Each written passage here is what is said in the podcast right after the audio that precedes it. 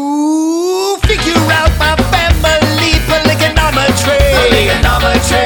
You probably need a PhD polygonometry. Polygonometry. Oh, it's the math of my family tree. The math that leads to my pedigree. Oh, it's the math of my life. Polygonometry. Hey!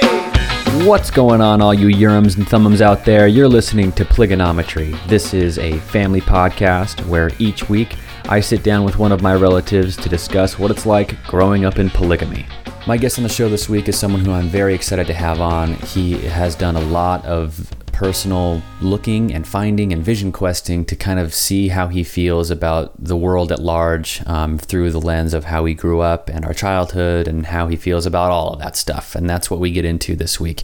Um, another thing that we got into this week, and this is kind of a trigger warning, um, we dive headfirst into the relationship between the LDS church and the AUB and how those two institutions interact with people of color.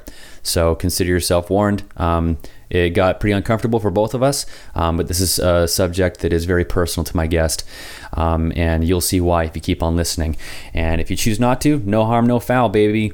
Um, so I really hope that you enjoy our conversation, um, and I really hope that you get to see things from the perspective of my dad's second oldest sister's third oldest son.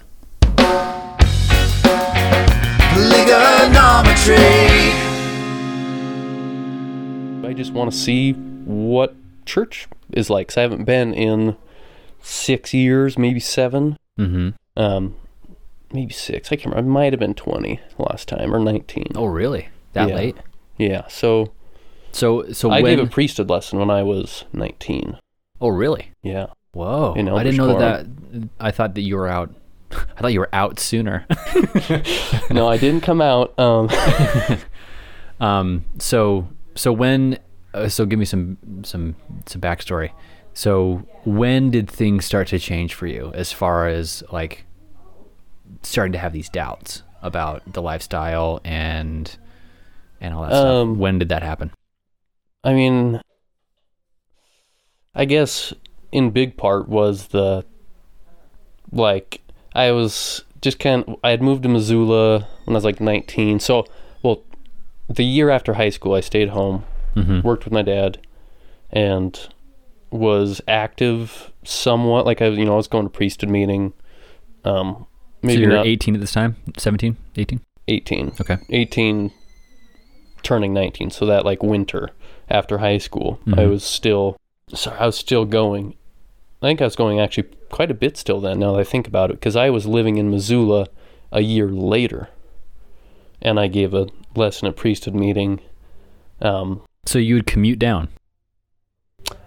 no, infrequently like it was Oh, okay. it was just one of- more of like i had gotten put on the schedule for giving lessons you Oh. know and it, and my dad was the president of the elders quorum Okay. Mm. Um, Were you giving? is that the word?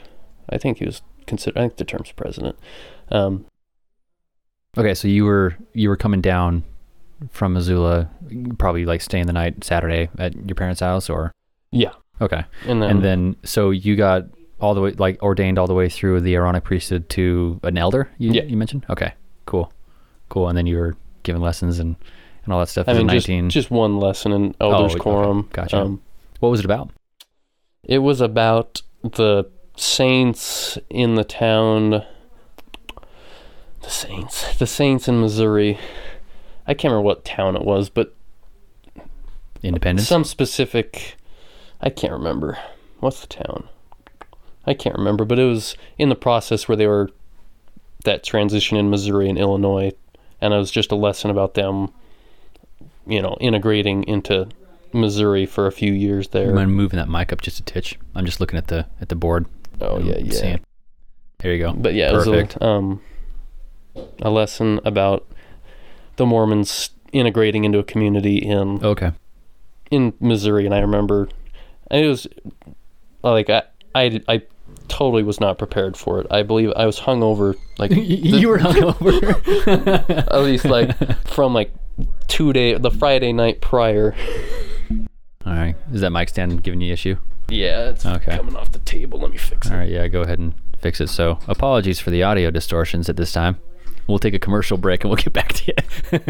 Dude, I, I want to have like someone write ads for products that would only ever work in Pinesdale.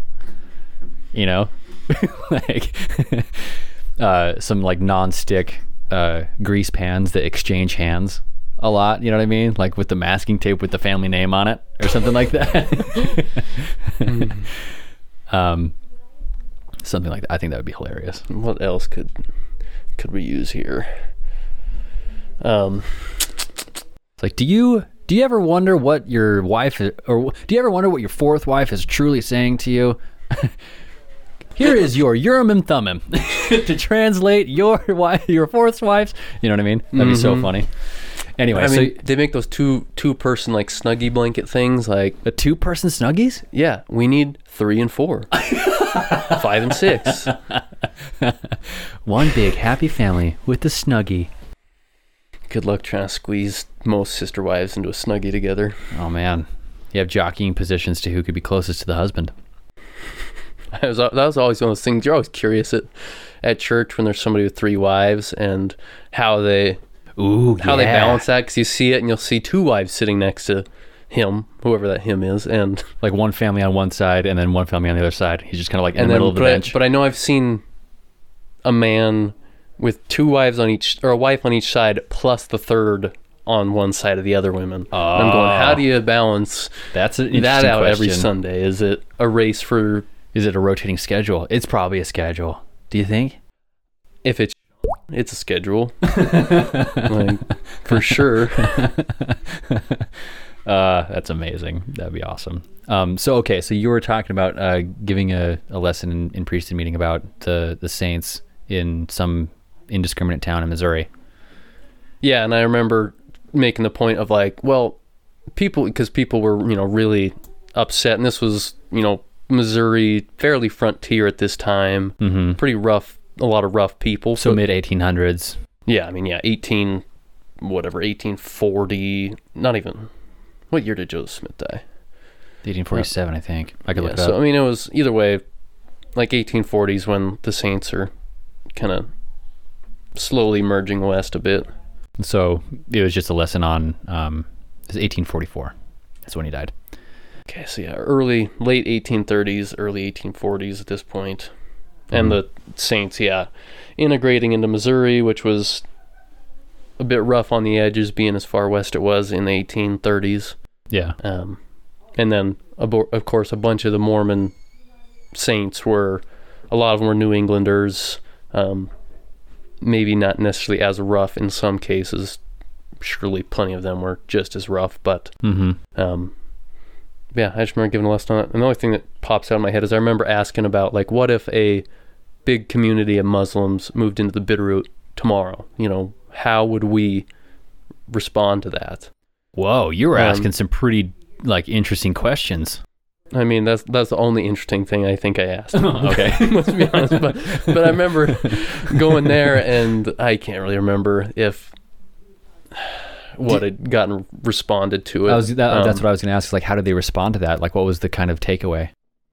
Um, I'm not sure what the response Did was. they view honestly. you as some sort of like Islamic apologist? And, Oh no, just kind of playing devil's advocate a little bit. Oh, Okay. Um, that's daring. but uh, of course, it- you know, in that moment when you're thinking about, you know, it's different when the saints are, you know, moving into town Yeah. compared to Muslims moving into town. Mhm. Regardless of, you know, both communities would probably be well intentioned, yeah, yeah, for the most part, for sure. but they'd be taking our work because you know they if there was a community of anything if they moved into town immediately they'd be similar to Pinesdale in that you're gonna get the labor jobs you're gonna jump into construction Mm-hmm. you're gonna do those things where you can start a business without too much trouble Yeah. like it'd be do the same thing we did and Mm-hmm. we'd probably respond the same way a lot of the valley responded to the When birth Pinesdale- of Pinesdale yeah. was not very welcome it was you know they're taking construction jobs how a lot of people felt um, and Yeah. ironically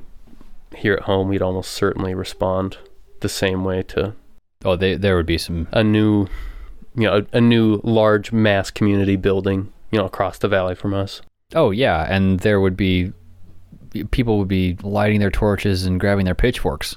oh yeah You it'd know? be they're trying to bring sharia law here or something. Yeah, I mean, I mean, obviously this is like a very speculative like argument. Yeah, I don't think we're gonna have any a big community of mo But even like, I don't know if there was a Scientology compound. I, I don't know. Like, regardless so you basically your point was like the the saints that moved into this part of missouri were not well received to give you a perception on what that might be like here's an example of something like s- let's just say that uh, you know a group of you know 300 uh, scientologists or whoever moved in how would we feel you know like that kind of thing so that's i mean that's good good on you for kind of like putting that to the to the class and being like hey yeah, food for thought. yeah But it, at that time, it was a pretty like the environment in the elders' quorum was pretty good.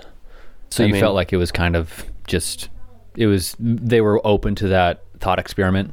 Yeah, I mean there was it, it had a good dynamic because my dad, like I said, was um, running the show at that point Mm-hmm. in the quorum, and he will pretty much let anything go if it's not in tune with the couple of annoying self-righteous guys. Mm-hmm. Mm. Like if it would upset them, he's for it 100%. So it was kind of left the door open a little more to um yeah, different opinions. Yeah. Cuz yeah. Cool. Yeah, that's really interesting. I I don't ever remember because I was never ordained as a teacher or a priest. I, I Oh, gotcha. only I beat you by yeah you beat me by a few. I beat Ranks. you by a couple steps on that ladder. Yeah, you outrank me for sure. This should this should be your podcast. Where did our sisters end up on that ladder? Ooh, I don't know. That's a good question. We would young have to ask young 'em. women's good. Yeah, yeah. They they were a part of girls' class because we have no idea what that was even like at all. Because we were just like, I don't get it. girls, what? They have class. They have class on being a girl. That's weird. Um, yeah, I don't know. I would have to ask them.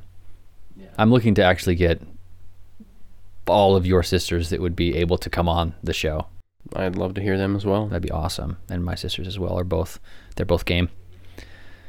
So, um so yeah, you I I- yeah, I never had any sort of the like those thought experiments or or those devil's advocacy type of ideals brought in with the Aaronic priesthood because I was only a deacon, so Right. It was more like at the I mean those environments were just like a school class. You, everybody's just there, kind of yeah. very little interaction in the class. What's the rank order again? Deacon, teacher, priest, elder, and then what's after that? um, 70s and high priest are kind of there's not they're not necessarily higher than one another it's more of ha- i think it has different like callings depending on which um, quorum you're Yeah. Um, the quorum levels. yeah Yeah. Well, not sure. One thing that I will say that I think is a very, you know, awesome part of Mormonism and the group that we grew up in is like the level of organization. I mean, regardless of how we might feel about it, I think that the organization part of it is a good thing for people, you know, really making sure that people have like a set of rules or whatever. I mean, if I were to ever subscribe to any sort of like those types of beliefs, it would be better if things were organized as opposed to disorganized. You know what I mean? oh yeah for sure Yeah. So I'm trying to look up the order right now. definitely Oh one. yeah. Deacon, at- teacher, priest, elder, high priest, seventy, patriarch, apostle. Yeah. Or at least for us, it was council, right? yeah Yeah, because we never really thought of them as apostles. Really, did, did you ever think of them that way? I always call them council members. So the, the terminology is regardless is the same rank, but yeah and we didn't you know where in the church it's you know president nelson where for us it was brother lemoyne brother owen yeah, brother. Everything's brother, brother sister brother and sister. hus brother That's what's so great about cults. We get things really incestuous. hey there's That's when you zip up. Yeah, some just second cousin loving Chris. Get it right. You know, that's going to be a theme that I think is talked about almost every episode. It's kind of hard to miss. It's really tough because it's so like we have to clear the air so often whenever we talk to people about, you know, growing up in polygamy because that that is probably the most common question. What would you say the most common question is, do you think? Mm, Like for me, one is like, okay, so do all the moms sleep together in the same bed? Or like, do they ever have like threesomes or orgies? That's usually the first one because it's the most I, I, I, I don't know. It's the most interesting question, maybe. Right, um, but and then, but then after that, almost it's like, certainly well, not. don't you guys like marry your cousins? You know what I mean? Yeah, yeah, So- that one. Yeah, don't they like marrying their cousins up there? Don't you kiss your sister up on that hill? All them sister kissers. Kissed their sisters. yeah, I I don't know how to answer people when they ask about cousin loving because it's like, yeah, like, yeah. Do you it- ever feel uncomfortable it when I ask you happens. those questions? I mean, a little bit because you're like, damn it, this is my community, and I have to be like, no, there's no cousin. Yeah, there is. I can name Yeah. like seven couples off the top of my head that are fairly new. Yeah, that are closely related. where it didn't seem like it was, was as common like 30 years ago. Yeah, it definitely seemed like, you know, back in the day, like maybe 45 or 50 years ago, it was fairly common. And then, or n- maybe not so much more common, but like the, the child bride idea was more common. Yeah, and then, for sure. And then the gap between the ages slowly became more and more, or just closer together. But then as the age difference got closer and closer together, the relation difference got closer and closer together as well. That's true. I haven't thought of it that. It way. almost seems like people are kind of like doubling down on that. yeah. I I don't know what it is. What it just has become just kind of. I don't think it's something a lot of people talk about when No. they're courting their second cousin. It's just kind of like this semi-norm where it's okay to go barking up your second cousin's tree. It's like I told you, I asked a kid going, you know, because he's dating his second cousin or trying to at the time and now still together and possibly married. I'm not sure. Okay. But yeah. We'll have to we'll have That's what to figure that out off, I know off that's the air. What, yeah, I know that's what I said to him. Why you barking up that tree, boy? What did you say to that? Oh, you know, just sh- you know, shrugged and smirked, and yeah, yeah. Well, yeah, that's the way it goes. Yeah, this is freaking queer, man. Like, and that, that another interesting thing is that people like to point out. Of course, you mentioned is uh, just the frick the the Pinesdale language is different than the rest of the Bitterroot. The Like, vernacular is the completely vernacular is different. different, and it's got this, from what I understand, at least, it's like this Southern Utah accent, and Southern Utah has kind of this s- Southern twang. This uh, Yeah. Um, yeah. it's just closer to Texas than to Salt Lake. It seems like, Yeah. And, and- I don't know if that's like and I think some- it's just because I mean, it's just because so many people are from Southern Utah. I mean, our grandpa, of course. Mm-hmm. Yeah. Um, Yeah. And it's it's kind of funny too. Like Oh, it's super I mean I mean that's how when, they when Southern kids are saying "frick, frick, ready," I mean, Duh, oh my freak. oh my freak. Oh, I can't tell you how many times I've heard that. Um we have our own language. Yeah, I mean that's kind of how Larry the Cable Guy kind of rose to infamy, or whatever you want to call him. I mean, I'm a fan of him. I think he's funny, but like Good at he, his he job. doesn't have a southern accent. It's part of his act. Like he himself, Larry the Cable Guy, as a person outside off of stage, Right. he no doesn't accent. have an accent. He uses that as a way to kind of just make things sound funny, and I think it works. you know, he's like, yep, yep, get her done. You know, it's just like a, a really funny way of speaking, and that is very like, it's definitely something that we. I mean, I remember speaking like that a lot. I mean, I'm not saying that I have a th- southern accent now, but I mean, uh, I'm sure if if we could hear our like fifth, sixth grade selves, we would sound a little bit differently. oh, for sure. I mean, much more high pitched. oh for sure. Yeah, Yeah, yeah, okay. way more twangy, way more duh, way more fricks, way more fricks. So many fricks. a lot less cussing. 'Cause, yeah, I don't think I was really cussing in sixth grade. Third grade is kind of funny 'cause we were doing a lot of cussing. It was this weird tr- like. Was it a I don't trend? know. I don't, I don't know if it was both class. There's two classes in third grade, mm-hmm. and I don't know if it was both classes being just wildly inappropriate, but my class, and I was certainly a part of it, was just like flipping each other off like crazy. Oh man. and like cussing, and then fourth grade we're all you know clean. Like, all of a sudden, You we're- went through your rebellious. Yeah, it was weird, I- or at least that's what it felt like to me. Maybe Yeah. I'm way off the mark, but I swear I was cussing in third grade, and then like stopped. I remember making a deal, a deal with a friend in fifth grade, maybe, where it was like, we made a deal that if if we were like started swearing as adults that we'd punch each other in the face. Oh my god, have you punched each other yet? Not yet. Oh, oh my god, I want to know who this is so we can go and just. I mean, it's me and Wade, so I know we're both Oh, okay, yeah, you're fine. terribly now. guilty. Oh yeah, yeah, yeah. I've got Dude. at least once on this as we've been talking, which is yeah. fewer than most most of the time. Well, fuck, man. Fuck me. well, it started with the movie District Nine, which is a movie about aliens in South Africa and And the way that they say the word "fuck" is hilarious. book. Yeah, You fuck. you fucking prawn. Yeah, you fucking prawn. and that movie more or less broke my F word barrier. And that when did that come out? Uh, It was when we were in high school. 2011, probably. Yeah, maybe we were in high school, 2012. yeah. yeah. I think I was a junior or senior, and then I just started saying "fook" so much. it's just so it's funny. hilarious. Yeah. uh, nothing against South Africans if you're listening to this podcast. No, if if I could wa- actually say "fuck" like "fook" just all the time, I would, but people would not respond normally. it's just that's pretty fucking stupid. They're pretty fucking stupid. Um, I had a, I have a few friends from South Africa that I met in, when I was living in China, and nice. and they were they were great. They were so awesome. Some of the best people I know, to be honest. They're they're so so polite and just amazing.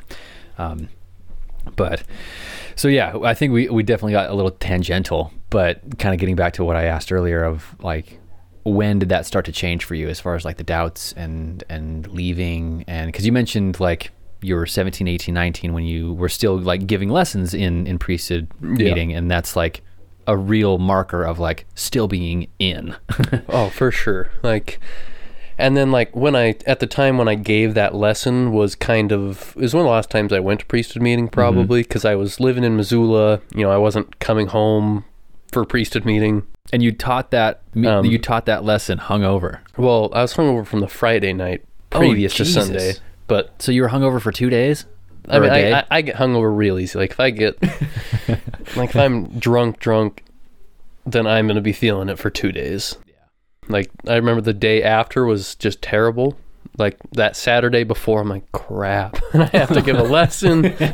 and so I ended That's an up amazing situation more to or be less in. just you know I had like because we had like these little pamphlets on our lesson material. You could use that and you know expound on that research if you wanted. That's a Pine State lexicon word. yeah, expound. Mm. Mm-hmm. Expound. Is it even a word? Mhm. I think so. I, I mean, I'm a fucking idiot, so Oh, yeah, I'm pre- a fucking well, idiot. yeah, preach, teach, expound. Preach, teach. Exp- oh yeah, that's right. Um, I'm an idiot. But uh, yeah, so I at that time pretty much quit going to priesthood meeting. But then that that was that winter I gave a lesson, and then in the summer was when um, the AUB began to split again, where um, when Lemoyne died, and then Lynn Thompson gets the promotion to being the prophet. Yeah. and people were expecting Marv Jessup here to get the bump up, and he didn't, and he kind of got stepped, leapfrogged, because he was next in line, I believe. But Yeah, because Um, Morris had already passed, right? yeah, um, and so actually, I gave a Passed as in dead, yeah, not I, passed as I- in I like gave passed a- by. gave Morris. I took part in a blessing for Morris just before he died, actually. Oh really? Yeah. Whoa, what was that like? Um, I mean, it was like you know. Very reverent. I mean, this dude's clearly dying of, I think, prostate cancer. I think Or, I is what think he it was had. colon cancer. Oh, I- cool. regardless, it was is top. regardless, prostate or colon, two of the most painful, miserable cancers. Um, Yeah. and so he was in rough shape. He he was real skinny, real small, Mhm. very pale, but um as me and a couple other young guys, um I can't remember how I got into it, and I'm not sure how. Okay. But yeah, it was, I mean, it like very reverent and felt like, yeah, we're doing him a, a favor. you is what know it it, felt like. it always at least for me it always felt like you know chatting with grandpa was different because a he wasn't a council member and b he his calling was the school right he was never expected to be exalted to that position so No, and he was never a never a leader of any sorts in the like priesthood sense. He was he always was definitely someone that was very- respected d- definitely respected, but intensely submissive to his older brothers. Yes, yes, for sure. Um, and so with Grandpa's older brothers being, you know, Marvin Morris, Um, right? The two big dogs for the like, most part in yeah, Pinesdale. Yeah, I mean the authorities. Yeah. no matter what, and it it almost seemed as those guys were kind of like out of bounds for me. I didn't- I never felt worthy enough to talk to them, you know. And I've I've had conversations I- with Morris. I've had conversations with Marv, you know. Yeah, and, it's been and that kind of- brief for me. Nothing yeah, of super any brief. real so substance. to hear you, was it a process of like getting picked? You mentioned like No, I can't. I, I honestly can't let, remember how we okay, stumbled into it, but I think maybe my dad had gotten called about about it, and I was with him for the ride or something. I can't remember how it all kind of came together. okay. I wish I could remember more clearly. Yeah. So w- w- I guess my point was like, since they, at least for me, felt so out of bounds, it must have been like a pretty special moment for you to literally do one of the most important priesthood duties for the most respected and, you know, exalted, if you want to talk about, if you want to like say that, you know, one of the most, like the big dog of Pinesdale. Like, it it just seems like that would be a very interesting position to be in. Yeah. Um. Did you feel any sort of like difference Um. Not with him or?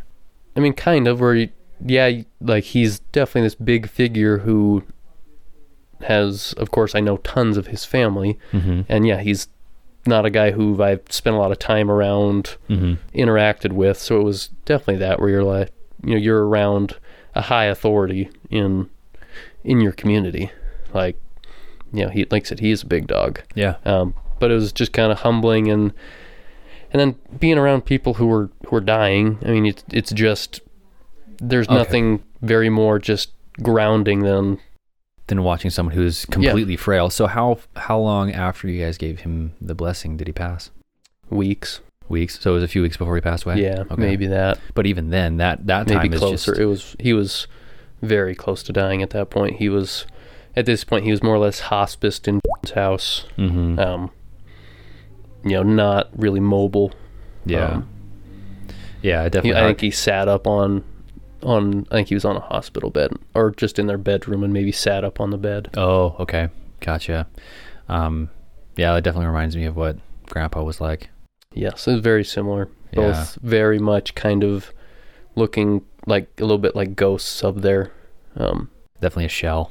yeah, of the of their big self Mhm. where they had shrunk and frail and pale. Yeah, dude, that's And yeah, and then like I said, just anytime you're around that kind of near death, it just it, it grounds you back to, I mean, what's important a little bit, where you're just you're not thinking about petty things when yeah, when you're yeah, for sure. praying over a man who's dying. Yeah, and Which and- I don't think I actually said any prayers. I think I was just in a circle. But you were part of the, you know, Yeah, left hand on the right shoulder. yeah, and I mean at the time, like that was honestly like, I mean. If you're from Pinesdale, you know what blessings are. But if you're not from Pinesdale, it's kind of odd because what happens is people who are you know a lot of times with sick kids sick so this is people, basically hurt like giving a lot of people. context for people who don't know. exactly and people who even who are from here who maybe haven't seen a lot of it i don't know if Sure. it- Yeah, 'cause yeah. i don't know if we saw more of it than most people because I mean, maybe. our family that's pretty normal to get together and give a blessing Oh yeah, but it's where several priesthood hold members um and so seven seven penis holders sorry that's a prerequisite for the that's a priesthood reference because Um, women can't hold the priesthood. yeah. Well, Okay. So, but anyway, yeah, you know, one or several guys with the priesthood in a circle, one hand on the next guy's shoulder, one hand on the person's head, and So on, it's your left hand on the right shoulder of the person to the left of you. Yes. and then your hand on the head of the the person who's receiving the blessing, and it's kind of like a, a hand sandwich. yep, and it's a really you know you can feel the delicacy of of everyone. 'Cause, I mean, I've never been a part.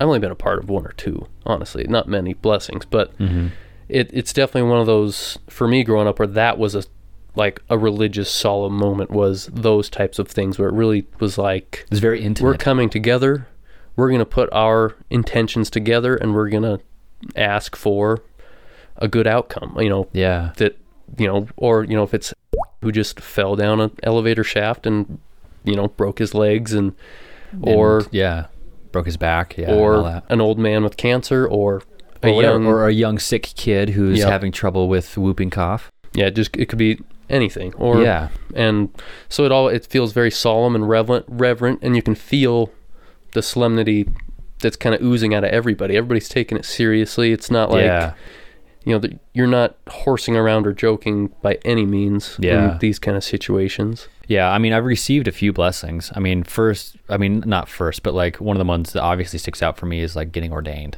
into the Aaronic priesthood. You know, Right. when you're 12 or what? It's 12, right? Yeah, so it's Yeah, the same yeah. as the It's- same as a blessing where you more or less everybody hands on their head, Yeah, it's the And same. they're- It's the same exact process, but the prayer is ask for different. prayer. Yeah, Um, but I remember receiving blessings when I was a kid. Um, I remember, you know, what's what's super cool, at least for this exact moment, is that we are both sitting in a room where probably hundreds of blessings have taken place. yeah. You know, like we're Oh, in, for sure. I know. I remember being here in this house yeah, many times. and we're just chilling in Grandma's family room. Like the fire isn't going, so it's not Christmas time yet. But yeah, yeah, don't want to talk too much shit in here. I know. I feel like a House lightning doesn't- bolt's gonna be deserve it. Yeah, yeah. But but I remember just uh, like being so I remember one time receiving a blessing and it was like all of our uncles, like your dad was there, you know, all of my dad's brothers. Um and I think like were still or were around still. I think they were a part of that. Maybe was was here for some. I can't remember exactly what it was. I don't. Regardless, You of get the- a good several. You know, it could be eight, ten guys pretty often. Yeah, yeah, yeah. That's ve- that was very common, and I can't remember. I think I just had a fever that was just gnarly. You know, 104 or 105. Like my brain was just cooking, Mm-hmm.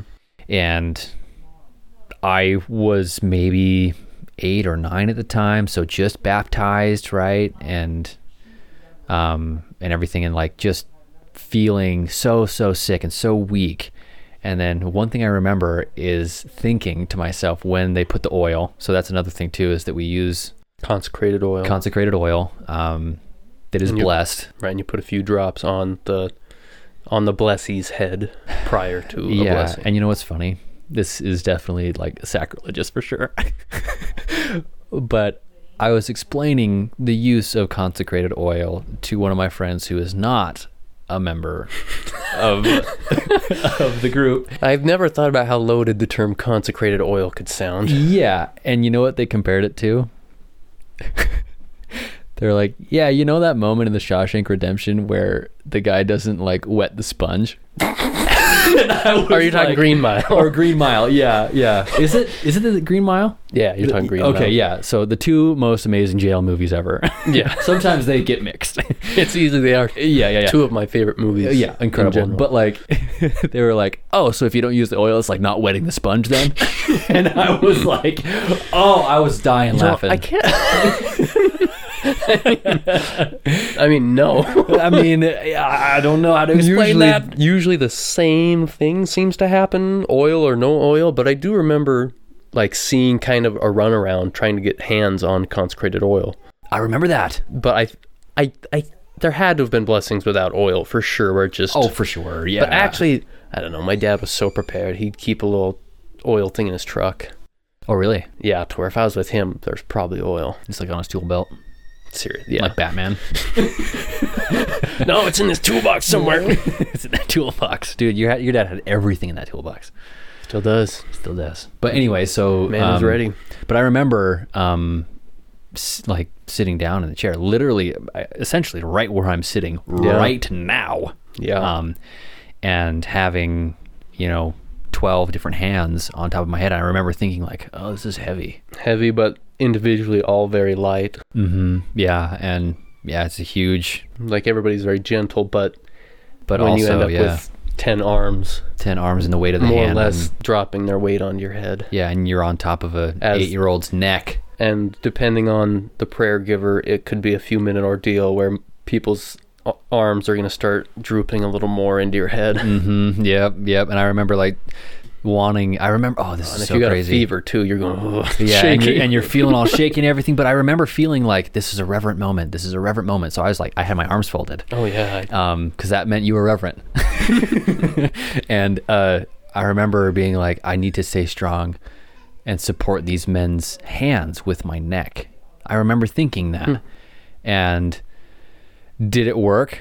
I don't know. I don't remember. Like that of all the blessings that I've received, and it hasn't been many, but I remember feeling that specific moment was like, I got to make sure that I take care of these guys because they're taking care of me, you know? So Oh, I'm sure there's a good, big fat dose of placebo involved with blessings. I mean, yeah, but like I think it's also- going to make you feel good. Just the process of going through that seems to be consoling for everybody, yeah, for, you for know, the most part. and I 'Cause think that's it, something it gives you the sense of like we did something, we took Exactly. action. Of course, you know I don't. I mean, ultimately, I don't think it's changing outcomes in the process, other than changing attitudes. Mm-hmm. Um, but it gives you that sense of like we did something, we took action. Um, Yeah, and that level of support is enough to kind of make you feel just a titch better. Yeah. You know, and I think that's something that a lot of people who are, you know, adamant atheists who are like, that's the rid- most ridiculous fucking stupid thing. Like, why would you ever, do you think it actually fucking works? It's like, it's not about that, in my opinion. I, I mean, regardless if it works I mean, or it, not. I, it, it kind of is about that to me, to be honest. oh, really? Yeah, a little Okay. bit. I'm more of that crazy atheist of like Oh, yeah? I Okay. don't I don't think it's doing things. Like, Yeah. I don't think you're going to Okay. fix your ailment or change the outcome. I Um, think that you, what you said about But like I the said- placebo effect. But I think changing attitudes and I think absolutely the placebo effect is in play if yes. if yes. if that's the what I was pers- getting at. if yeah. the person being blessed is on the same page. I mean, if it's on the rare chance it's somebody who's like, I don't want to do this, this is bullshit. It's not going to help them because they might just be angry. Mm-hmm. But I've never seen that. Yeah, neither have I. And And, I don't- that's what I was getting at is like in my in my estimation, at least from what I feel, and I and I'm more than willing to be completely inaccurate about it, but I do feel as though like getting people together to kind of just like show support and through through an action that is kind of kooky. Like this, you know, Uh, if you watch it from the outside, it would seem a bit bizarre for sure. yeah, yeah. And I don't I I'm of the same ilk as far as like I don't think it works. I don't believe that it happens, you know, and and that's okay. Right. But I also think like that effect that placebo like yeah, I want this to happen for me because I have this faith or this this belief or whatever it is, um into like you know if if god is if i'm worthy enough or or if these men are able to you know act as these conduits for god's power to help heal me of my ailments you know as an 8-year-old kid of course i'm going to buy into that Yeah. I, mean, it's i was not- still hoping to the tooth fairy would show up you know I don't know if I had many real illusions about the Tooth Fairy. I feel like that was pro- I- ruined for me at a young age. yeah that was the only one that my parents like tried to keep alive Not nice. yeah we never My parents couldn't keep up with all of our teeth. I don't think. because you're, you're and I the- was always way too uh, nonchalant, like pulling a tooth and then chucking the tooth. Not necessarily, mom, look at my tooth. It was Yeah. more of like and you're the fourth out of 10 right 11. 11 Five brothers, five sisters. jesus Yeah, it's a horde, it's a horde but only one wife. There you go. That- I think that's a great segue into something that I did have wanted to talk to you about for a long time, at least like in super detail, because I know we've like talked about it a little bit before. But your wife is African American, Mm hmm. yeah, and I think that's something that we grew up believing was you know the subject of race and and how that was interesting, to say the Well- least. Yeah, I mean, let's. I'll try not to mischaracterize the, the belief we grew up with, but essentially, the belief was that before the earth was created, we were all at least spiritual beings in a place with with God, and there was a war that took place, A spiritual war. a spiritual war that took place between God and Lucifer, and Lucifer being the devil. the devil. And I don't, I don't know what terminology what we Yeah, what heard was it? for the devil or Lucifer. Or, I think it was always Lucifer, wasn't it? I feel like in terms of like talking theology about it, I think Lucifer. Um, but either way, Yeah, the deceiver, the the deceiver, the the sinner, the the dark side. Um, the dark side of the force, Darth but, Vader. But there's a spiritual war between God and the devil. And in this war, all of us spiritual beings that are now humans, or at least some of us that are now humans, parsed ourselves into three groups. One group fighting for God, Mm-hmm. one group fighting for the devil, Yep. and then one group who sat on the fence, who didn't take a side, they just were pacifists Did you? and sat on the fence. I don't mean to interrupt because I definitely want to get into it. But did you ever feel or think of like them actually sitting on a f- actual literal fence when you were a kid? Yeah. I thought of it That- as that a popped fence. into my head, I yeah. thought of it as like literally Oh yeah. the fence that's across the street. Oh, that's Alexis certainly how Field. it how it got visualized because that was always the language used was It was always on the fence. on the fence. On the didn't- fence, even though didn't it pick was a side, metaphor. Yeah. Or, you know, they, they didn't stand with God Mm-hmm. is the point. And so the faction of spirits that fought with the devil um, didn't get a chance to come to earth. They, um, I'm not sure where exactly they were distinguished as being, as if they can be kind of like almost like demons on the earth today um, if they act in that capacity or not. But either way, they didn't get they didn't get the privilege of getting a physical body on the earth. They didn't get to take the test, the big trial on this earth to see if we can be with God. But anyway, so people fight with the devil, some people fight with God, and the people on the fence are black. Yeah. Um, and- or as dude, do you ever as, feel like as a consequence of not standing up for God, they get marked. They got marked with their Yeah, it's called it, laziness, their They call it like the curse, the Disloyalty. Canaanite curse. Actually, hold on. I need to grab something.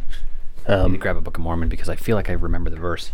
yeah, look for it. But yeah, so you have black people that are, and so everyone born black on this planet is black because they didn't fight with God, and those of us who are white, we n- we know and understand that we fought for God, but they didn't. and and and as a consequence of not fighting for God, they also don't get to receive the priesthood in the church um, And that was a thing for 130 years until 1987 in the or 78. or s- yeah sorry 1978 in the main Latter Day Saints Church, the official yeah, church. Um, because we and more than likely we've already covered this, but and- like the the offshoot of the offshoot. Okay, so it's in Second Nephi. I remember that. Second Nephi. What chapter is it? I, mean, I have Google here, but I, I I have Google right here, ready to go. But I I kind of want to see if I can get it. So it's in Second Nephi, right? And there, where is it? I would love to hear it. Okay, so Nephites separate themselves from the laymen. Oh, okay, here we go. We're we're getting we're in the business right now. Second Nephi. I feel like it's for some reason because I remember researching this and feeling so like I don't know, like that was not a thing, you know, because like the history of racism in the Mormon Church and and and that kind of thing. I was always in denial about it until I started, you know, investigating a lot more thoroughly, and then I remember it's like Second Nephi. It's in chapter five. So you know, remember in the Book of Mormon how they have like the little blurb, like a summary of the chapter before you go. Here's the summary of chapter five and Second Nephi. The Nephite, and I have a Book of Mormon right here. The Nephites separate themselves from the Lamanites, keep the law of Moses, and build a temple. Because of their unbelief, the Lamanites are cursed, receive a skin of blackness, and become a scourge unto the Nephites. So I want to make sure that I get the right verse. I think it's like towards the end of the chapter. Um, oh, found it. Oh, I found it. okay, so Give us that. okay, so this is The first meat of it. Nephi. This is first Nephi, or sec- sorry, this is second Nephi, chapter five, verse twenty-one. Roger Okay, that. Five this point is one. this is straight from the official, most true text. Well, yeah, that one's different than a new one.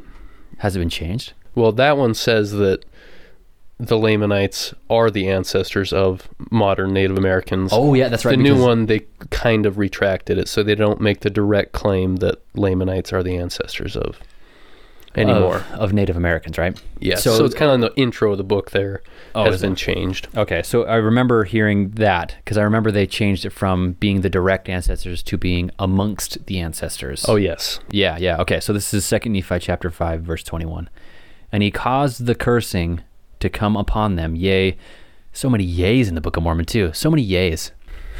Uh, Yeezy season approaching. Yeezy, Yeezy Seezy. Uh, yea, even a sore cursing. So it's sore. It's not good. Okay. It's not pleasurable to experience because of their iniquity. For behold, they had hardened their hearts against him, that they had become like unto a flint.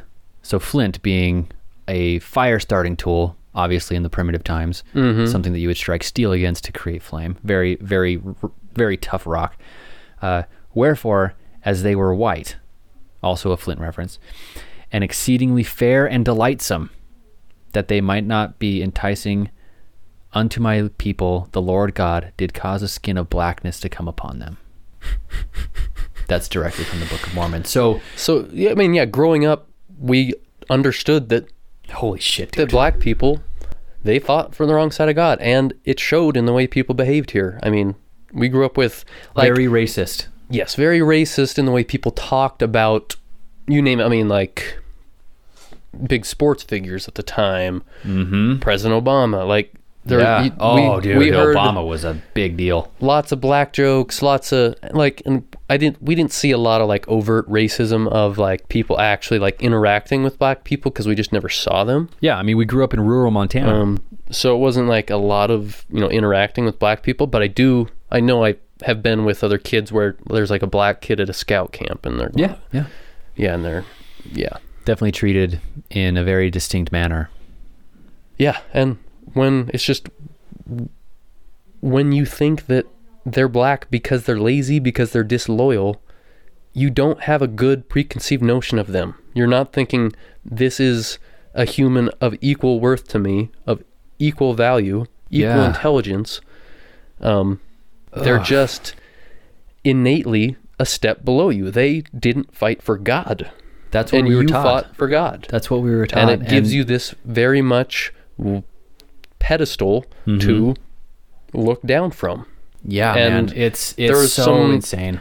I- Like I, I can't even remember how it'd get justified because it certainly made my parents uncomfortable, and they just didn't know how to even. When you were dating your wife, you mean? No, I'm saying as a kid because my dad, Oh, my dad okay. is very. I mean, he's not a dude who's racist in the sense of like if he's interacting with people, he's going to treat them very well, Mm-hmm. regardless of what they look like and where they're from. From you know, so he was not like I said, he's not the overt racist by any means. Mm-hmm. But I remember trying to question him about that and just he- you know hearing it talked about, and it's just kind of like, well, it's just like shucks, God says, you know, once we teach, and so another aspect of this is that black people can't receive the priesthood, they so they can't get religious auth- authority Mm-hmm. until everyone on the planet has gotten the opportunity to get they're the last in priesthood. line. Exactly. And then in 1987, the 78, church. yeah. I'm sorry, I keep It's all spinning good. that. It's all good. Um, yeah, but the church changed- Retracted that. retracted that, but n- no, no doctrine changed. Just the policy of letting black people get the priesthood. Yeah, so the the Book of Mormon that I was reading from is like from the early 2000s, um, before they rescinded and changed the they are the direct descendants Right to amongst the to amongst the descendants, or uh, uh, they are among the ancestors as opposed to the direct ancestors. Um, that is, I I don't know how you feel, man, but I I remember feeling, and this is not who I am anymore. And I, I look back on this and I feel disgusted with myself for sure.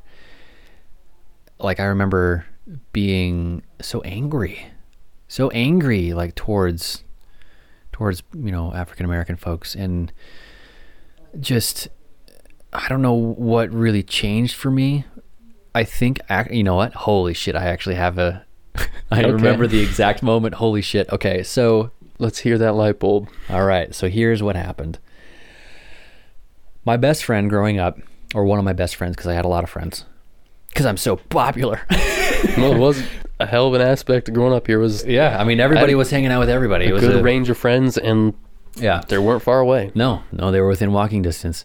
And this friend of mine uh, had invited me over to uh, have a sleepover, right? Spending the night, having a good time. Um, and the the big movie, right? So every sleepover usually has like a movie that you always watch, right? The movie at that time, at that specific era, was Star Wars Episode 2 Attack of the Clones Nice. the first real showcase of who is, in my opinion, probably top three Jedi ever. Mace Windu. Oh yeah. Okay. Samuel L. Jackson's character. And I Oh, saw. Okay. Sorry. I said I would like laugh at that casting today. Like Yeah. just- anyway, yeah. So, so he's in the first one. He's in episode one, but he's kind of like a backdrop character. You know, he's Oh, just a guy who's like there and very looking, looking very solemn, and you know, inserting some you know wise sage advice, you know, through Jedi Mm-hmm. Council meetings, whatever. Anyway, but in episode two, you see for the very first time his purple lightsaber. his purple lightsaber. And I thought that was the most badass fucking thing. I was like, oh, dude, we were this all into purple guy- lightsabers. this guy game changer. is the coolest. Like th- it doesn't get any better than this guy, dude. He's the most badass guy ever. He killed he killed Django Fett. like but but he was black. yeah. And I remember at this um okay. at the sleepover, we watched that movie. And I was just oogling and ogling. I had already seen it in theaters, and I was so Oh, yeah. stoked to se- have it come out. Oh, do you I was remember that just gonna time say, you're frame? stoked. Yeah, you remember that time between like it coming out in theaters versus like that time frame in between Yeah, theater there's that release, several months where you're like, waiting for it to come out on DVD. oh yeah, and you're out in the woods with sticks playing. I mean, yeah, you're bashing lupins with sticks. Oh, dude, so many Yeah. lupins. Oh, yeah. just ca- just innocent casualties. The lupin flower. Uh, lupins, dead trees and sticks. dead trees, sticks, branches that are dead. Arrowleaf balsam root was another classic. Um, anyway, we we demolished a lot of plant life when we were younger. Uh, um, but it got to the point where they're fighting the like the Jedi's are on Geonosis and all the Geonosians are coming in and they're surrounded and all this different stuff and you know Mace Windu's having this big old you know battle with Jango Fett and he gets beheaded and like all this different stuff right like it's so crazy and I was blown away right and during that part, I was sitting there, just eyes wide open, jaw to the floor, watching this happen because I was so impressed and, you know, just a little kid, li- right? I mean, Oh, yeah, when did you- it come out? Like 2009 or something like that? No, no, No, 2009. 2000. Three. three yeah, or yeah, I four. totally got that wrong. Yeah. Um, but I think it came out when I was nine. That's what I was thinking. Um, and so a nine year old sounds right. kid, you're just like stoked on life watching this guy go. But anyway, to, at, at any rate, during that part of the movie, I was just sitting there, just like enraptured, you know, just completely captivated. And this friend noticed that I was just fawning over Mace Windu, Mace Windu. the Black Jedi. Yeah. And he looked at me and he like hit me. He like slapped my leg. Mm-hmm. He was like, You good? You okay? And I was like, Yeah, this is all. Yeah, shh, shh, shh. I'm watching. And he grabbed the remote and he paused the movie. He was like, Are you okay? And I was like, Yeah, why, why'd you pause? What? You know, I was so like, "Oh, No, the movie's going. Like, why would you stop it? It's the coolest part. And he said, I'm not going to say what he said because I don't want to repeat, you know, his disparaging comments, but he called him the N word. And it's like, yeah, he's cool, but, you know, he's, uh, you know, and, and he said the N word. And I, I was sitting there and I was so, sup- like, yeah, but that doesn't matter though. He's cool. Mm-hmm. Like Yeah, exactly. immediately, it, it's I and at that time, and I hope that people that are that are listening to this can understand what I'm trying to say here. At that time, being raised in this this culture, this this lifestyle, this soft cult, whatever you want to call Like I it, said, with the belief that with the belief that, that Samuel L. Jackson didn't choose God. yeah, yeah, with that belief, I wasn't upset at the fact that my friend, who was also nine at the time, called him the N word. You were. I was upset that he didn't acknowledge how fucking badass this guy was. Right? So obviously in the suspended belief of the Star Wars universe, right? Mm-hmm. Being nine, all those things taken into consideration, I wasn't upset at the fact that he called him the N-word. I was like, this guy is just the coolest. He's the best ever. And that was Yeah. the moment for me that changed like yeah, but that that doesn't matter though. Like he, he and then like seeing Samuel L. Jackson in other movies and also being like, "Oh, that's the guy who plays Mace Windu. Oh, he's so cool, man. He played Mace Windu, man." and that was the moment for me that kind of it, it wasn't like a full flip-flop into like, you know, jumping into, you know, kiboshing any sort of like racist behavior in my daily life. Um, Right. but it was the the first domino, if you want to call it that. Right. And I think that's that's probably I think how I'd say a good portion of kids here like I said, there's different, and it- it's mostly tied to kind of families of different kind of levels of racism of like what are you actually hearing in your house? um, Yeah. that that varied, and then also, I mean, I'm just sure it just was hu- a huge part of it was how how racist is your your older brothers and dad and Mm-hmm. um, where you and I weren't in the thick of that at all No, no, definitely of like not. we were more the middle of the run kids where we're like yeah it wasn't we didn't care a whole lot it was the same thing it was just like this guy's badass Yeah. like sure and it's just like you just compartmentalize that weird fact that we know something about that guy's soul before he was born yeah, because that's what we were taught. And yeah and running on an assumption that we know what he did we running the assumption that we know the choices he made before he was born Before he was a human. yes before he's a human and i i am of course like i said i got a black wife so it's hits very close to home because there's no it's not possible for my family to be part of the group now it's not Yeah. possible that that yeah it's just not possible that a black woman and a half black child could, be a part possibly about- be yeah. part of this place Yeah. and the question, well, I, I raised it to my mom, and it was a tough conversation. Um, but, you know, I said, I was, you know, I was asking, her, you know, was there a war? Um, and that she was kind of not given a straight answer, but I was going, okay, where was my daughter in this war? Which side did she pick? wow. How, where does she fit?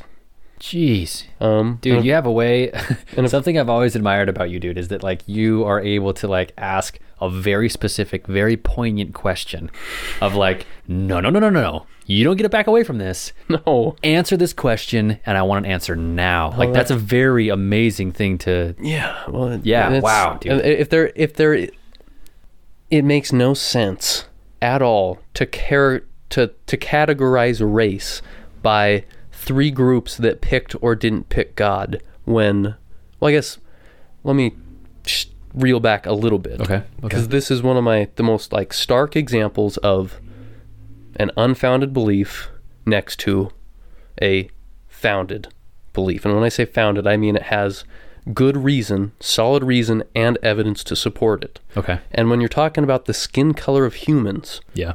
we have two competing ideas. One, that people's skin color is based on the choice they made on which side of the war they fought Yeah. in heaven. And the other option is that humans spread ac- around the planet and then over thousands of years separated populations and then within those populations adapted to their environments. Yeah. And it so happens that more or less, like, not exactly, but the closer you are to the equator, the more melanin you need in your skin to handle the UV rays coming from the sun. Yeah. And so this there's this giant correlation between living, ha- having your ancestors, your near ancestors. When I say near, I mean near past several thousand, twenty thousand Yeah. years. I- in the spans of geological time. I, I Yes. see what and you're, you're going.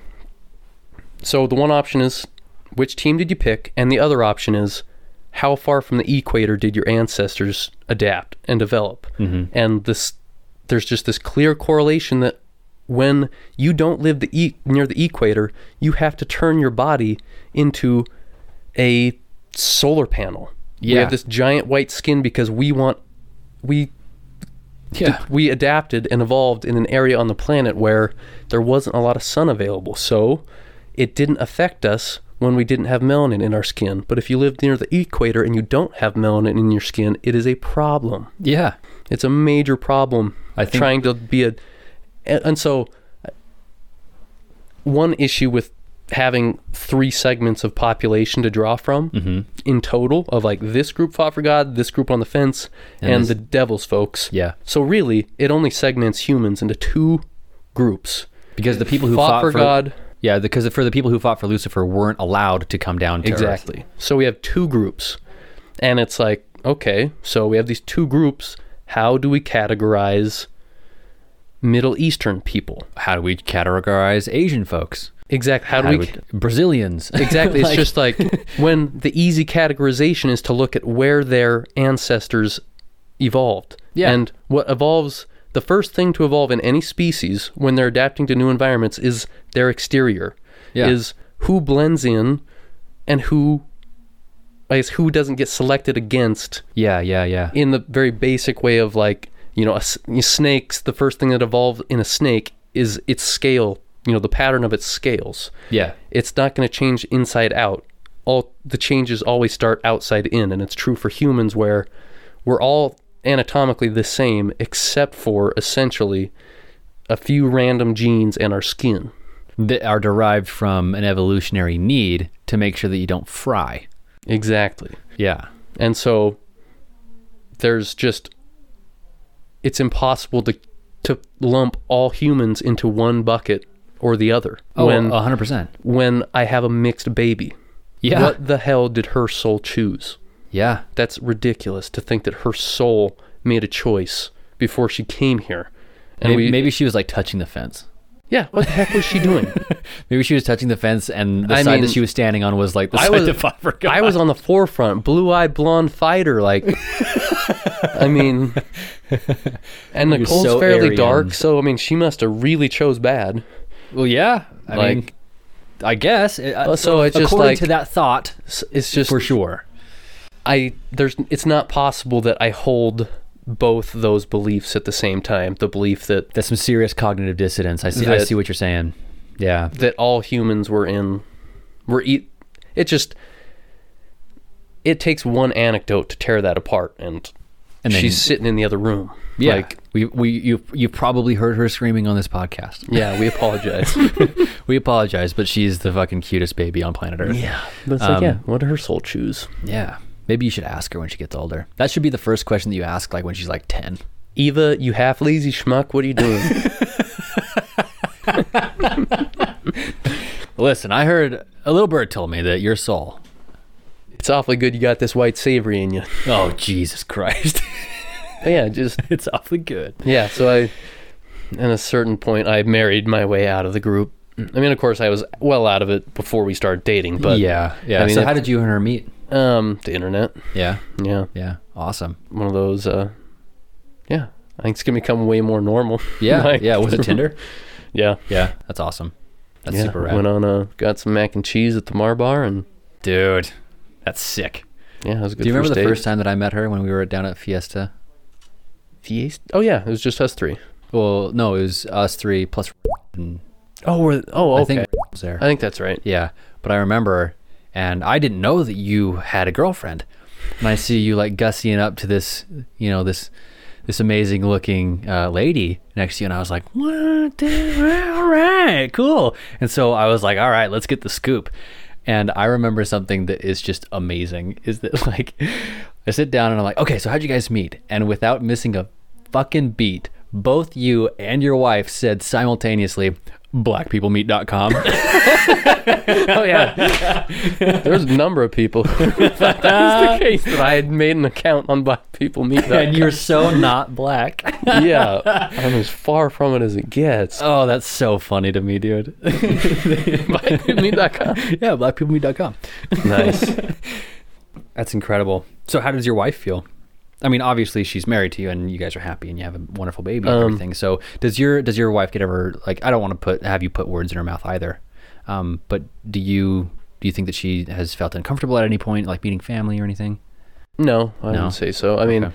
she. De- I mean, she gets some good stare treatment here, but I think a lot of people driving in cars do. But for her, for sure, it's uh, a glance and then a hold the glance as she's driving by. Yeah. It's a huh? Oh, one of those are here. Yeah. Oh my god. but that's not necessarily exclusive to here. I mean, it's Yeah. kind of being a mostly white Montana. It's not too abnormal. But No. she hasn't really. Um, It'd be a lot different if you guys like lived in Utah. probably. But Yeah. even then, This is it's Yeah. still. I mean, if you lived in Salt Lake City proper, then it wouldn't be an issue. I don't Right. think. Um, it's just like to to be completely frank, like there are not a lot of African Americans in Western Montana. no. And you rarely see them in Pinesdale. Hardly ever. I can Like, probably it's- count on t- you know two hands how many times that's happened ever in the history of Pinesdale. Yeah, it's rare. You know, So and- when she drives by, it's, you know, yeah, it's it's crazy. an oddity to a lot of folks. hmm I guess I just wanted to, I guess, make that point of and a faith-based belief that tells you one thing and a evidence-based belief that tells you another and And using your own personal anecdotal evidence of being like, hey, where does my daughter fit? Yeah. Yeah. And and going right when you talk other evidence, we can talk. I mean, there's no shortage of evidence to show where my ancestors adapted and where Nicole's ancestors adapted. The picture's pretty clear. Um, and it just the the trouble with a lot. I mean, in this case here is that you have this bundle of beliefs that you have to accept as true. That that's just the case. That's how the world works. And Yeah, if you you I mean they'll pay lip service to you can question it, but ultimately you have to question it and come to the conclusion that what we believe here is true. Yeah. If you don't come to that conclusion, well, you're a denominator now. Welcome, you know, and you're just kind of like, you know, okay, because it's just like that's if there's one just stark belief of like what should I believe between these two beliefs, Mm-hmm. the choice seems very clear and easy. for you. Yeah, and I would hope it becomes more easy for more people here to see that, and it Dude. certainly has pushed. I mean, there. If you, I mean, this. I mean, that specific example of like the like you know in regards to the the dogmatic expression of where you know African Americans lie or anybody who's black, to be honest, Mm-hmm. whether they're African American or not, or Caribbean American, or you know if they're Sudanian or whatever, it doesn't matter. Southeast Asian. yeah, yeah, yeah, yeah. Um, Mexicans even get looped into that. Oh yeah, mix, but only halfway because they can still have the priesthood.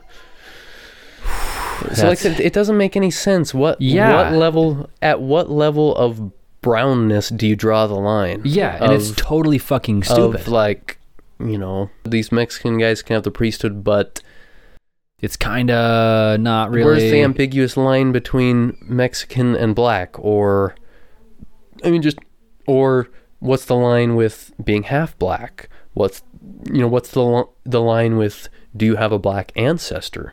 yeah, like- because that's also common. Yeah, it's really common for a lot of people. I'm like, Yeah. you know, Nicole, she for sure has at least some white ancestor, mm-hmm. or a, a few, you know, in the mix there, where she's not, Yeah. you know, she's not the African, you know, she's not as black as, like, as Native Africans Sure. that Yeah. don't have white ancestors. Like, how how does that fit in when she With- could in- have in terms of the religion itself. Yeah, Yeah. yeah. How how does that fit in that she has ancestors who fought with God, but all but more ancestors who didn't fight with God? How you know what percentage of ancestry fighting for God gives you or how much of your ancestry fighting for God allows you to conclude that you fought for God and didn't fight or sit on the fence? Yeah. as an individual, how do you go, well, I I feel like I probably picked God, but You know, for the level of organization that I mentioned earlier in this episode about like the Mormon Church and the AUB as well. Right, Mormon Church especially, they are I mean, they they way got it more going on on. it than what we are here. yeah, at home. for sure. And so when you have that level of organization, wouldn't it make sense that there would also be very clear cut lines? Because as far as like the lifestyle, not so much the religion, but the lifestyle of Mormonism, it's very organized. You know, Yeah. you have the Wednesday night, Wednesday you're doing night this. you're doing this, Sunday Sun- night you're doing yeah, this, you know, it's- and you you, got- have this to do and you have this to do. This is your calling. That means you have to prioritize this during throughout your work week, Yeah, and like you all might these be different teaching things. Sunday school. Yeah, and so it, it very much dominates the life, which is why Utah is a thing, Yeah, it- like the whole state even at large. Yeah, yeah and and so it would make sense that in regards to the lifestyle comparative to so the lifestyle is all this has all this organization wouldn't it make sense that there is a level of organization within the religion and dogmatic premises themselves as far as organizing clear cut lines and everything else so you raise a lot of really good points of like where is that line w- asking those tough questions. What about my mixed baby? Where was her Right. soul w- in- during the War of Heaven? Was she, you know, touching the fence and that was the thing that like made her half black or whatever? Or, you know, so asking those questions I think is extremely important in order to kind of like, if you are someone who's investigating the church, to be like, hey, this is something that you guys like talk about in the book.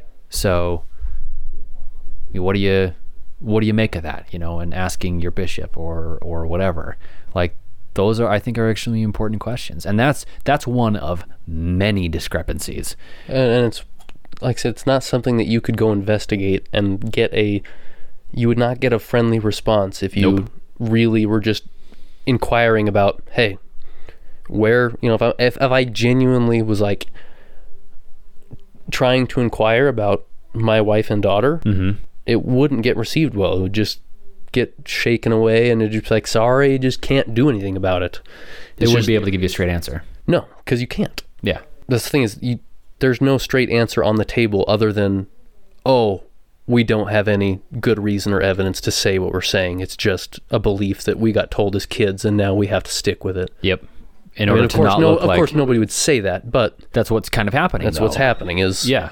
you have these beliefs that as a kid you go you can it's like well you can find the truth for yourself but you better fucking find this truth Oh my god, dude, you nailed or it. or you're going to become the denominator, drift away and not have the community, not have access to I mean, I'm sure people could come back and go, "Well, of course you can have the community, you can have this," but it's like I can't. I can't go to priesthood meeting and voice my opinion in any kind of way No. that would be acceptable. Not at all. Like whether it's here at home if I went to priesthood meeting or if I went to priesthood meeting at the LDS church. Neither Yeah. of which would receive me openly the way I am. The, with my beliefs, the way I view the world, it's not welcome. It's welcome if I shut up. It's not welcome if I voice. They're so happy my that you're opinion. there, but you better be quiet.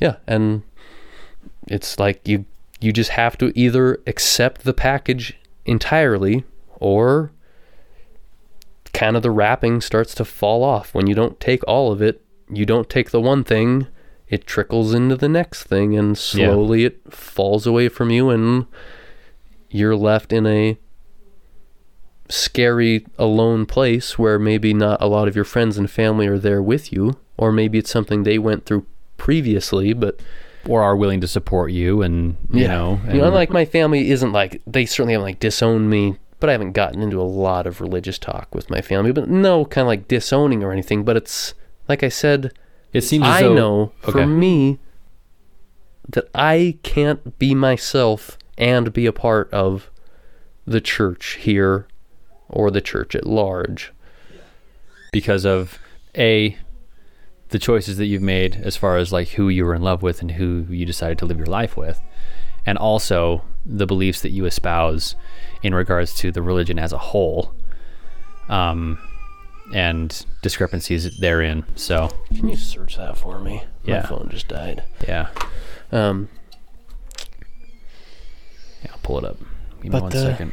yeah. So what? So you mentioned like your beliefs and how you view the world. Um, I have no limits on how long we want to go with this, but um, Well, this seems like better podcasting than the start. yeah, for sure. But I mean, we got some juicy material, I think. Yeah, I don't think I think there's plenty for us to dive into. Okay. I just So my guest asked me to Google um, the 1949 uh, Negro Proclamation. yeah. So this would have been. So this really didn't interact much with Pinesdale here. Now that I think about it, because at this point, this is from mainstream LDS, not Not from the AUB. AUB. Okay. because the AUB, of course, would agree with this at the time. Like this would agree would this would be agreed with today here at, in Pinesdale. What I'm about to read. Yes. Okay. Like nothing about this.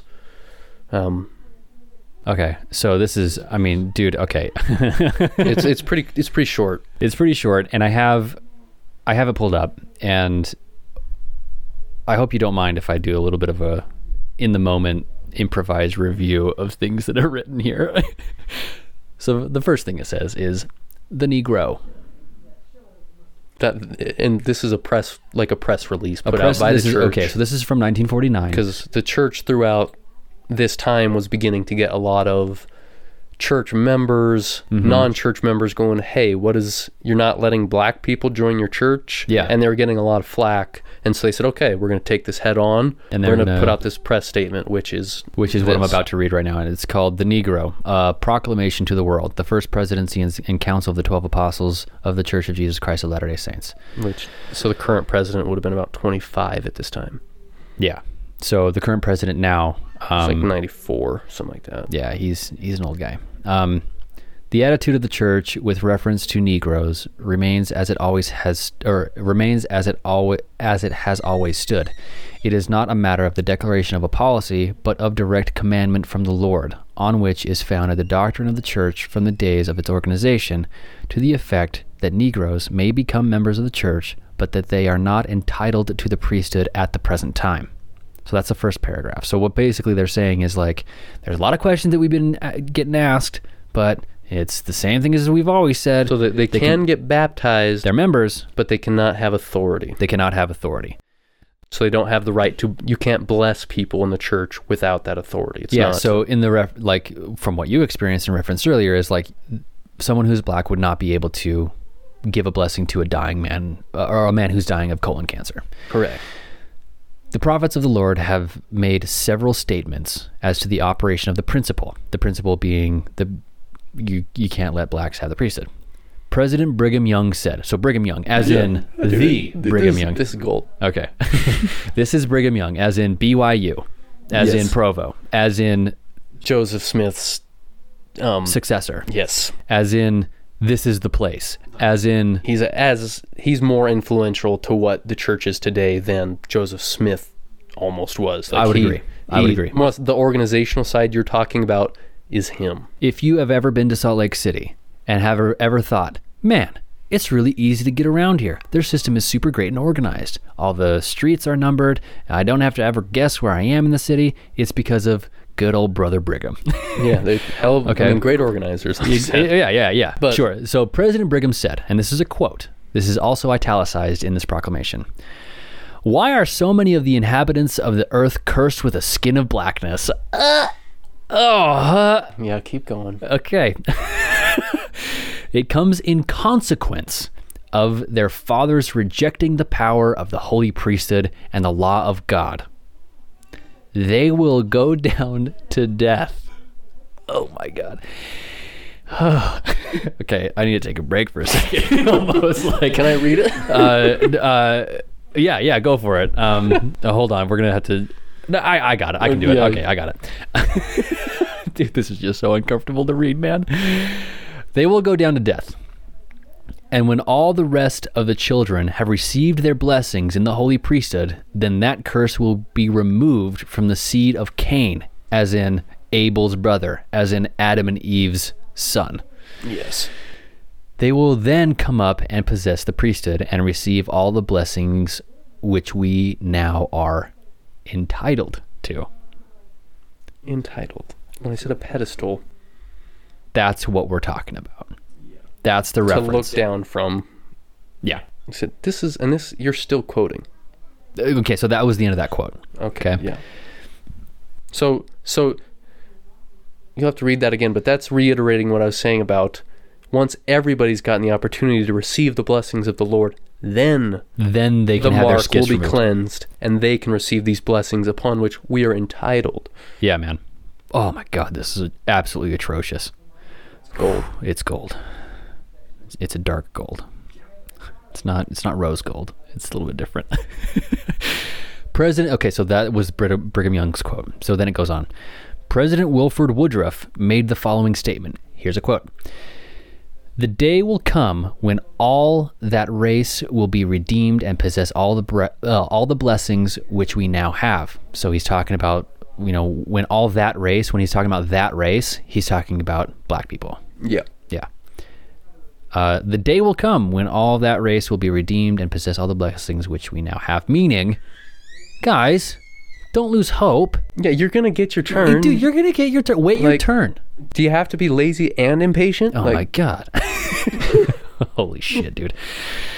The position of the church regarding the Negro, with a capital N, by the way, Mm-hmm.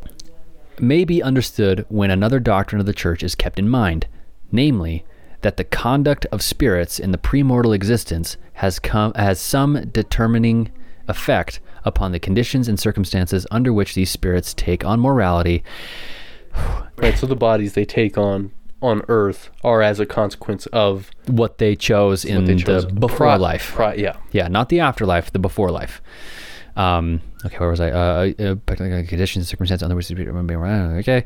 Uh, the circumstances under which these spirits take on morality, and that while the details of this principle have not been made known, Ugh, you don't know what's going on. We don't know what the principle means. Okay, uh, the morality is a privilege that is given to those who maintain their first estate. Their first estate meaning the decision that they made with choosing to fight for God, if I'm interpreting this correctly, right? Yeah. Okay. I mean, yeah, in a meme, yes. Okay. It's going their decisions they made before they were born are the reason they are the way they are today. And we know we know what that looks like. We know what choice you made based on your current physical body. Yeah. Because of what skin color you have. Okay, those who maintain their first estate. And that the worth of the privilege is so great that spirits are willing to come to earth and take on bodies no matter what the handicap. Huh? Oh yeah, because it starts to touch on Okay.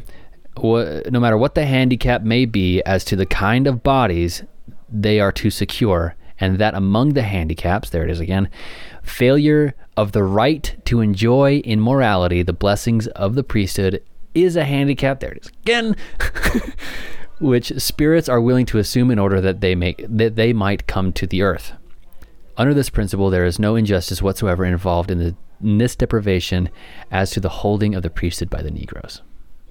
Statement of the First Presidency of the Church of Jesus Christ Latter day Saints, August 17th, 1949. Holy shit, and, dude. And and if we took this to priesthood meeting here at home, you know, if we went to priesthood meeting on Sunday and brought that in, Yep. people wouldn't disagree. They would go, I mean, it's sound. Yeah, I mean, that's what they said. But at the same time, in the HUB, they're also not allowed to hold the priesthood e- or even be members. Yeah. So So it's one step removed from this proclamation that we barely read. Dude, holy shit, man. This is an official church document. yes. Has the church rescinded this at all? No. I mean, they rescinded it in the sense of they started letting black people get the priesthood because of the civil rights movement, and then 17 years after the height of the civil rights movement, they finally get enough pressure, and and there's a um, there's a good thread um, kind of outlining because there was another proclamation they made in maybe 10 years later, similar thing. Um, The second And- one. um, it might have been 20 i i'm not i can't remember again now off the top of my head that one just always stands out um, but no doctrine changed in order to let black men have the priesthood there's no Well, it's doctrinal change it was just like a policy change that had to happen because Because they like were getting- usual they were a few decades behind the times and you, the chameleon's got to keep shifting along Okay, so I just barely looked up uh, the 1978 revelation on priesthood uh, in regards to um, black folks. okay And this is from just Wikipedia. Um, in 2013, the LDS Church posted an essay stating that the ban was based more on racism than revelation and disavowed racist theories as the origin of the ban, which means, okay, that's actually something that's really important to say because what the church says, this is official church research.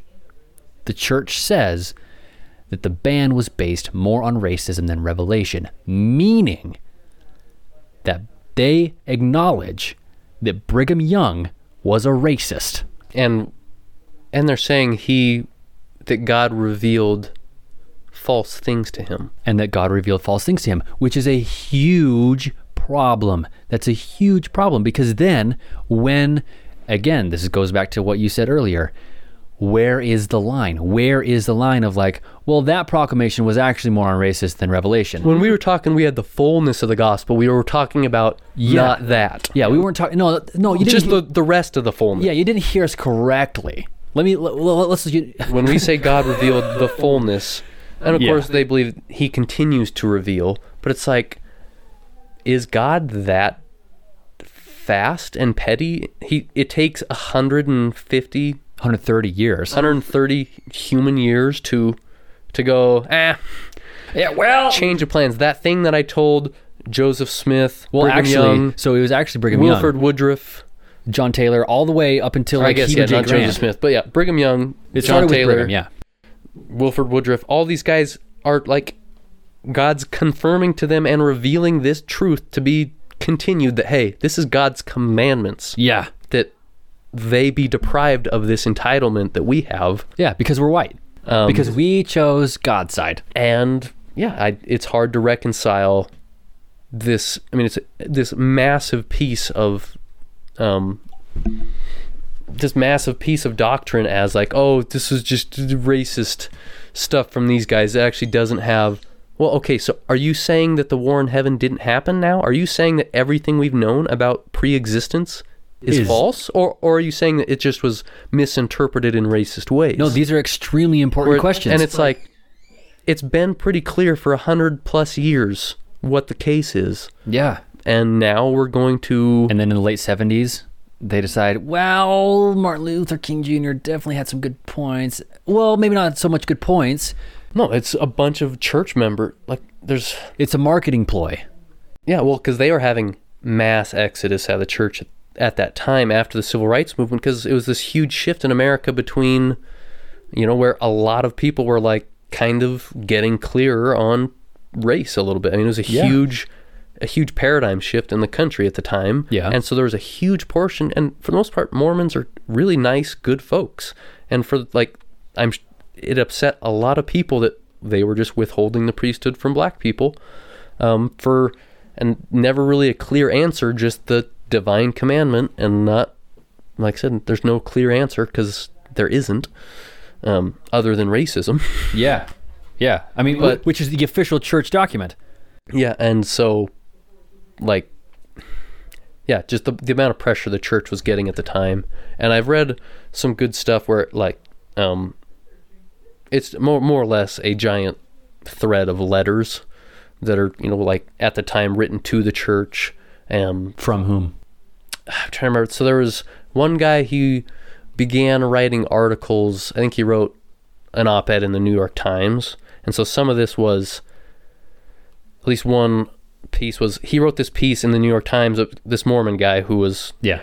pro black priesthood. So he- Okay. so he's going, hey, why aren't So we? he was Mormon or, woke. or actually, I can't remember if he, if he wrote in, if he got it printed in a Mormon publication, but I think he writ, wrote an op-ed that got printed in the New York Times, and Yeah, we'll have and to find it at some point. There was a, a bunch of responses to his thoughts on letting black people have the priesthood. Some of them were like, pretty much like pretty much telling him like you don't get to go against doctrine you don't get to go against the prophets Yeah. like this is very cl- cut and clear cut and dry and then but on the other side there was even more people going yeah this is nonsense we need to let these people join and that eventually won out you know after year you know because it was just way you know mormon church is predominantly white at that time especially Yeah. so, and there's a bunch of people going, this doesn't make sense that we're not letting other people join based on their skin color. And so it was a huge push. And it's a good thing, I guess, that they can join. I mean, I mean, yeah. I, I mean, that's yeah. great. Ob- I mean, awesome. If those I, folks I want, like find something, I don't like groups of people that are exclusive to, that don't allow people in their club because of their skin in general. So I'm glad that they're now a club that doesn't draw preference on skin color. So and yet, that's a positive. and I mean, you're right. And yet, that letter That s- letter- is still official church official church document in and 1949 and the what we- council at that time went This is what we mean. this and we're We're referencing Brigham Young. We're referencing Wi- Wilford we're Woodruff. calling it straight how it is yeah, and i- to a greater point, that something is a glaring issue, at least in my opinion, is that all of that stuff now they're inclusive. Now they have the you know the the proclamation has been rescinded. All of this different stuff. Um, it's still in the Book of Mormon that the black skin second nephi 521 my friends exactly is still exists It still exists in the Book of Mormon. that is still the revealed word of god Yeah, and Mormons definitely take the Book of Mormon to be the Word of God, right? It is, quote, from Joseph Smith, the most true work. Yeah. The most true. Right. Bible, get in line, bud. I mean, we yeah believe in the Bible as far as is translated correctly, which Yep. is just an open door to anything that disagrees is mistranslated. Yep. But And it's so Uh, but the Book of Mormon is, I mean, it's set in stone almost. That's Well, like- I mean, quite literally set in stone because yeah, it was from the that's- golden plates. the Lord revealing the fullness of the gospel, the the, f- the final piece of the testament of Jesus Christ of His coming to the new world. Yeah, coming to America. Just Like- like, um, Eddie Murphy, dude. Jesus is Eddie Murphy, man. I think that's a good place to call it. We're going to have you back, man. Yeah, it'll be fun. We'll Sick. be yeah a certain bit of We'll, we'll, get angry at other things. anti-Mormon. I don't mean to be terribly anti-Mormon, but I don't think I have. We've been too bad today. Like No, it's just no. how I feel about Well, and race relating to and it's not like we're completely. the church we grew up in. I, we definitely didn't get too tinfoil hat either. No, I mean we just read From the Book of Mormon. a Negro, a Proclamation, and the Book of Mormon. yeah. I was like, Holy well, no, shit. you you selected it. You you were selective. I wasn't selective. Joseph Smith was proactive, and Brigham Young was proactive, and we simply are hearing what they thought. Yeah. Oof. It's a big old oof. It's the oof episode. a big old oof. And so yeah, I'm glad to be here. I'm excited for this podcast because, like I said, I hope it's a place people can listen and maybe uh, something will. Re- I'm sure things will resonate with other pioneers. Probably this is one that a lot of people could get angry at the way we've been talking, but for many people who just don't care about the belief anymore, like I hope it's a place they can come and listen and if anybody's listening, feel free to reach out to me and Yeah. let me know your thoughts because I will happily respond. Yeah, totally. Thanks and for I coming on the want to show, hear man. more from the denominators. The 'Cause denominator. we we grew up with the numerator. We know what that looks like, but we you can't see the denominator. Nope. You can't see the the families where well the math doesn't add up when men are supposed to have two, three wives. Actually, three is what you really have to have. So what happens to the two sons? Dude, that's another rabbit hole we can go down for sure. Let's cut it. math doesn't add up. Polygonometry, math. yeah, that's that'll be the next episode.